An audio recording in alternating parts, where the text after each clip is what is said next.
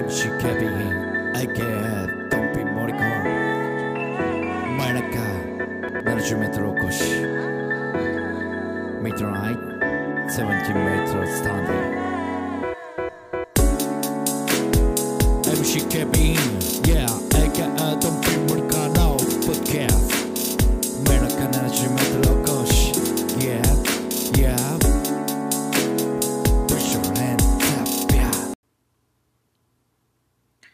MC ケビン AK ドンピン森川の真夜中 70m 起こしでございます、えー、久々のポッドキャスト、えー、ということでまあ最近ちょっとねえー、まあいいことなんですけども、まあ、若干の忙しさをですねいただいてましてですね、まあ、このポッドキャストも、えー、上げるのがなかなかだったんですけども、えー今日はお題をいただいて、えーおります。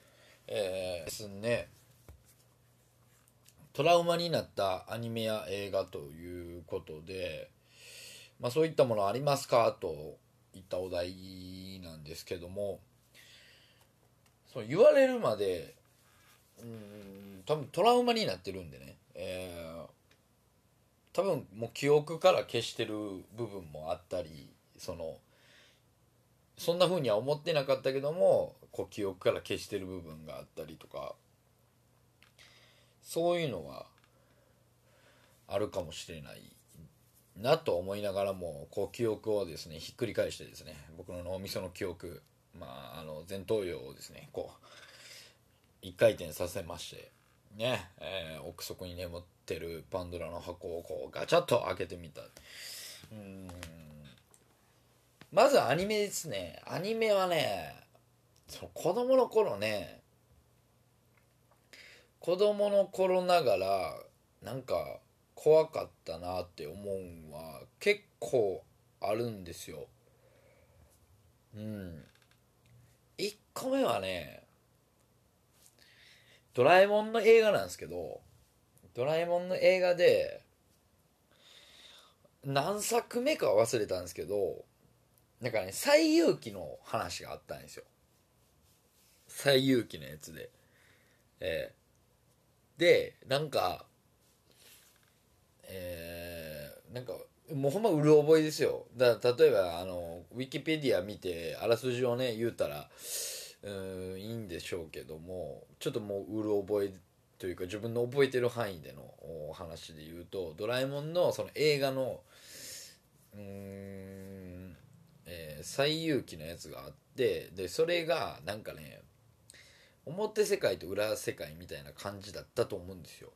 どうなってそうなったんかは忘れたんですけどなんかいのび太がこう泣きながら家帰ったらもうお母さんもママもパパもであののび太の担任の先生とかもなんか、ま、黒い黒いっていうかなんかこうブラックな表情でねなんかえー、なんかその最最遊記の敵って何やろ？ななんかうん。なんか悪者に変わってるみたいな。それでこう倒しに行こうみたいなやつやったと思います。あれがねなんかね子供のながらになんか怖くて、えー怖かったですね。あとはね妖怪人間ベム。妖怪人間ベムベラベロのいやあれねめっちゃ怖かったんですよ。もう今でもねあのー怖いなって思うやつちょうどあれいつぐらいかな？去年かな去年ぐらいになんかふと思い出してですねえーまあいろんな回を見たんですけどもやっぱすげえ怖いんですよね。はい。ヤマンバのやつとかねあとなんかこうなんていうんですかね。こう悪魔のサタンみたいなのがおるんですよ。でこう夜中にこう街の人がこう集まってくるサタン。サタンなんかななんかねわかんないですけどなんか新興宗教みたいなところにベムが入っていってみたいな。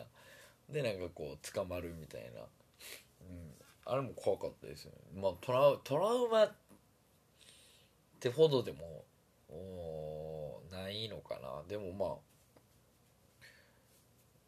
そうですね。だから今思っ思い返してみて思ったのはとりあえずその2つかな。うん。そのアニメで言うと。他アニメで言うとそのトラウマってどういうことなんやろうっていうところはね若干あありますけどアニメはないかなそれ以外は。単純に、えー、ね僕ら子供の頃って言ったらやっぱり結構衝撃的なアニメっていうのはねはい。見てましたけどなんかねあのツイッターとかでもねなんかあの言われてますよあのだからキャシャン系のやつかな。だからタツノコプロ系の。あれ何やったっけな？あのなんとかタイマー。なんとかやれちゃうわ。なんかよわからんやつ。もう本当にこう差別系というかむちゃくちゃなタッチ。今やったらもうコンプライアンスでアウトやろうっていうようなやつとかね。普通にやってましたからね。ええアニメはね本当にそれぐらいかな。うん。そのトラウマになったって感じ。で映画っすよね。映画ってねいや僕ね衝撃的やったんがねうちの親父がねあのちょっとだいぶやばいんですけどあの、まあ、V シネ系結構好きやったんですよ。南の帝王を見て。ね南の帝王を見てあの六法全書渡してきて民法のことをあのお前もこれ騙されんように民法のことを調べろ みたいなね。まあまあそういった影響を受けやすいいい親父なんですけどはい。あのまあなんかあの頃あの頃ってどういうどうなんやろ？その漫画ってね結構その娯楽系なんか週刊娯楽っていうまあちょっとなんていうんですかね、えー、人形もんであったりとかまあちょっと、えー、エロテイストなあ感じの、えー、漫画とかがあの載ってるやつがねあってなんかね多分ねそっち系なんですよ。静かなるドンとかそういう系の流れでなんかねジゴロっていうねまあまあその名の通りジゴロですよ。ジゴロっていうまあホスト漫画ですよ。はい。ホスト漫画をね持ってて親父が。そのジゴロ。はい。その下にねレイプマンっていうのがあったんですよ。でこれがね子供心にレイプマンって意味も知らないじゃないですか。レイプマンって。でまあその漫画を読んだらえー、まあいわばなんかこう悪悪の女性がおってそ それをまあレイプして懲らしめるっていうね本当にねあの、まあ、今で今でもちょっとアウトやろって思うんですけどね。うん。レイプマンっていうんですけど。でその下にギャンブルレーサーがあったんですよ。その並びがあってね、えー、競輪好きだったんで親父がね、えー、ギャンブルレーサー。でレイプマンジゴロ。でまあそれが V シネマであったんですよ。レイプマンが。で当時、まあ、僕小学校ぐらいですからまあまあレンタルビデオが全盛期なんですね VHS の。でまあレンタルビデオ屋さんに、まあ、V シネマバーって並んでて、まあ、よくあのビデオを借りてたんですよ。はい。まああのお使いですよね。だからこのビデオを借りてきてくれ来てくれ、まあ、自分の好きなビデオも借りていいからみたいな、はい、その流れでねその V シネのレイプマンを小学生の息子にね借りさせに行くっていうね。ね。僕も若干もう分かるか分からないかぐらいの時だったんでね、えー、まあなんかちょっとエッチなやつなんだろうなって思いながらもね。まあ僕らのと小学校時代の時の描写って言えばやっぱりあの結構ね全然ベッドシーンも結構激しくベッドシーンもあったりしてたんで、えー、うん。で今でこそ何ていうんですかこう全裸監督ネットフリックスのね全裸監督をやっぱり子供がおる前で見れないじゃないですか。ね。そういうのをお構いなしにやっぱり流れてましたんでね。やっぱり極妻とか、うん、人気門系で言うと。それで僕はねやっぱりちょっとずっと片瀬里乃さんがもう目に焼き付いて知らなかったです。でそういった流れだとしてもですよ。ねレイプマンっていう題名ですよ。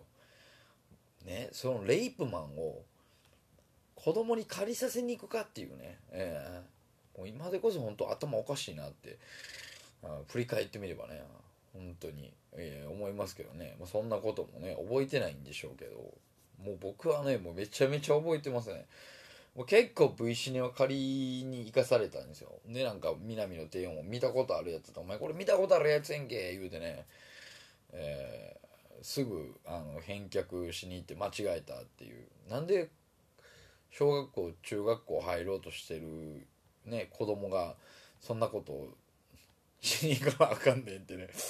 ずっと思ってましたけどね。本当に。なんで俺 V シネ借りに行かなあかんねんみたいな、はい、結構ねハード系はありましたよねそういったあ中でも。うん。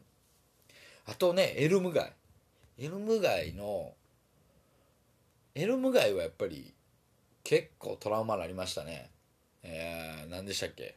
えー、エルム街のやつ。あの爪ね。爪長いやつ。じゃジェイソンとかよりはうん、13日の金曜日とかであのチャーリーチャイルドチャイルドなんでしたっけ？あの人形がね襲ってくるやつ。あれなんよりかは断然エルム街ですね。うん。エルム街の住人エルガエルム街の悪夢。うあれ名前何やったっけな？もうあのね花鼻長い溶けたあのしましま模様の服でね爪長くして。あれはやっぱり怖かったですね。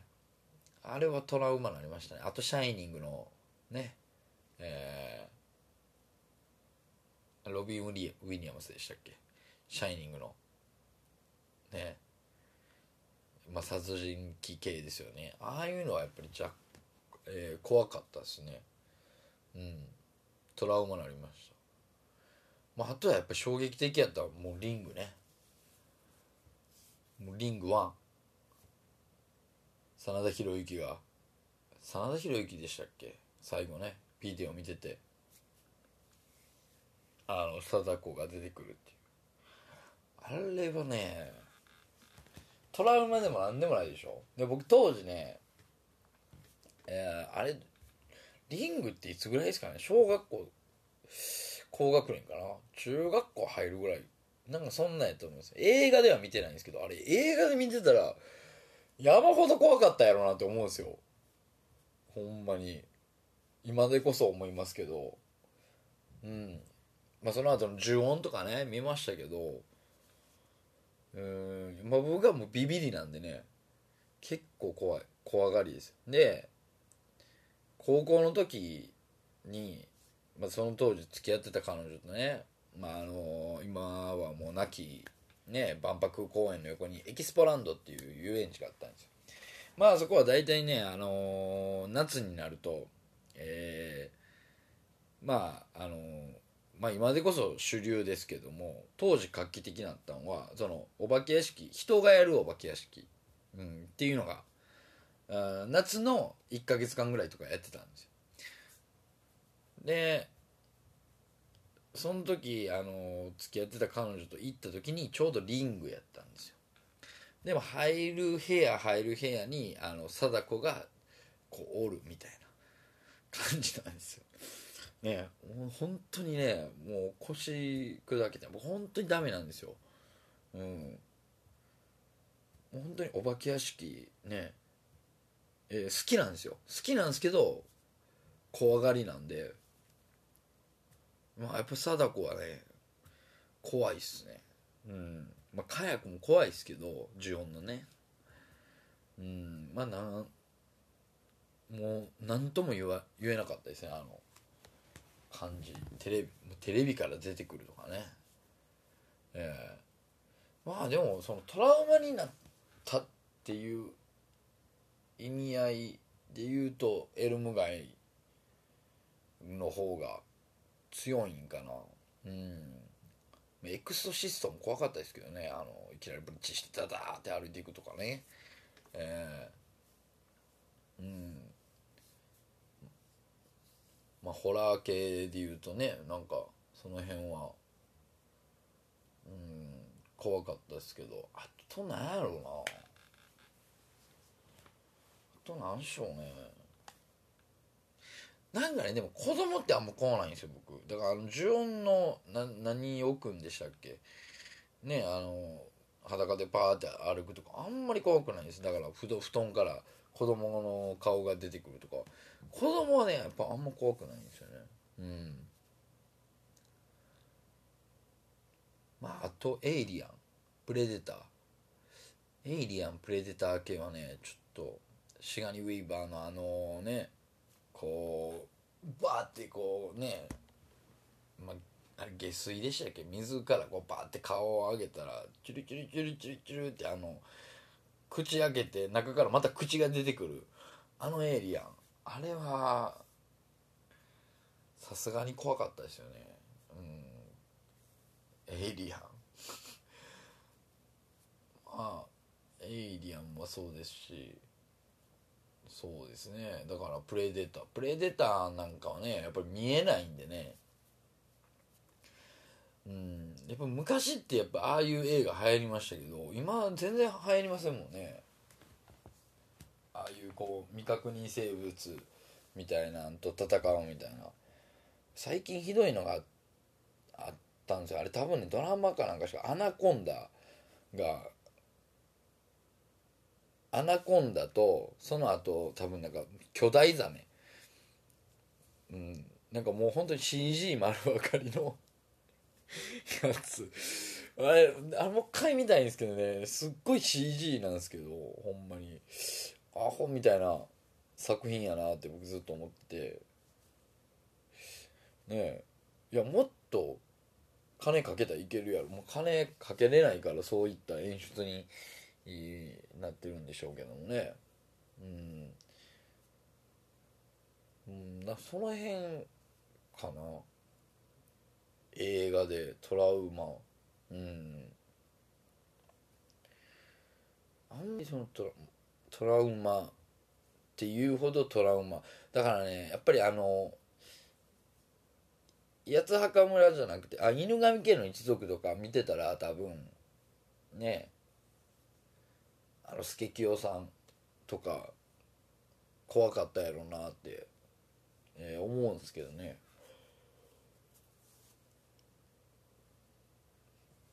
うん。日本映画ね怖い。うん。まあそれぐらいかな。本当に。映画で言うと。トラウマになったという。感じで言うとね子供のながらに。だ,、うん、だ一番は多分エルム街になるかな。うん。だ僕中学校の時に流行ったゲームがあるんですよ。まあ今のなんていうんですかホラーゲームみたいなの走りなんですけどクロックタワーっていうハサミ持った殺人鬼が追いかけてくるんですよ。僕一番のドラマあれちゃうかなと思ってるんですけどね。本当にクロックタワーは。もうなんかもうゲームできなかったですもん。こもうなんかもうビビりすぎて。本当に。あれなんなんでしょうね。本当に。本当に追いかけられてる感じで。夢にも出てきましたよ。ハサミ男。シザーマンね。はい。もう。また映画ね怖いんですよ。あのクロックタワーっていうのがね。えーまあ、ぜひ、まあ、プレイステーション初代プレイステーションですけどね、えーやったことある人もね、えー思い出したんじゃないかなって思いますけども。はい。まあまあちょっと長々と喋りましたけど今日はねあのトラウマになったアニメ映画について、えー話させていただきました。うん。漫画とかやったらあるかな。もう一回こうね落ち着いて漫画とかドラマ。世にも奇妙な物語の初期とかがトラウマになりましたけどね。なんかあの家帰られへんやつとかそのなんていうんですか。うん恐怖系で言うと家帰られへんよなんのって。めちゃめちゃ怖いやんってなりますけど。パラレル系も怖いですしね。まあそういったもんは、うん、若干の怖さを残しつつですよね。はい。まあそういう感じでございます。あちょっと待って。一個思い出した。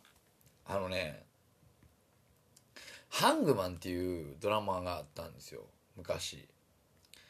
まあなんかこう闇警察みたいな感じなんですけどね。で もう俺もうる覚えなんですけど稲川淳二さんが出ててなんか稲川淳二さんがいつもねなんか爆破されるんですよ。なんかまあそれはもう人形なんですけどでも 稲川淳二さんがいつもなんかそんなされるんですよ。ねなんでか知らないですけど。あれがねすごい怖かったですね。うんリアルすぎて。ええ。まあ、ハングマンもちょっと見ていただければなと。はい、えー思います。名高さんですよ。名高達夫さん。ね。まあまあそういった感じで、えー今日はですね、まあ、トラウマになったあアニメ映画についてお話しさせていただきました、えーお相手は私 MC ケビン AK トンピー森川でした。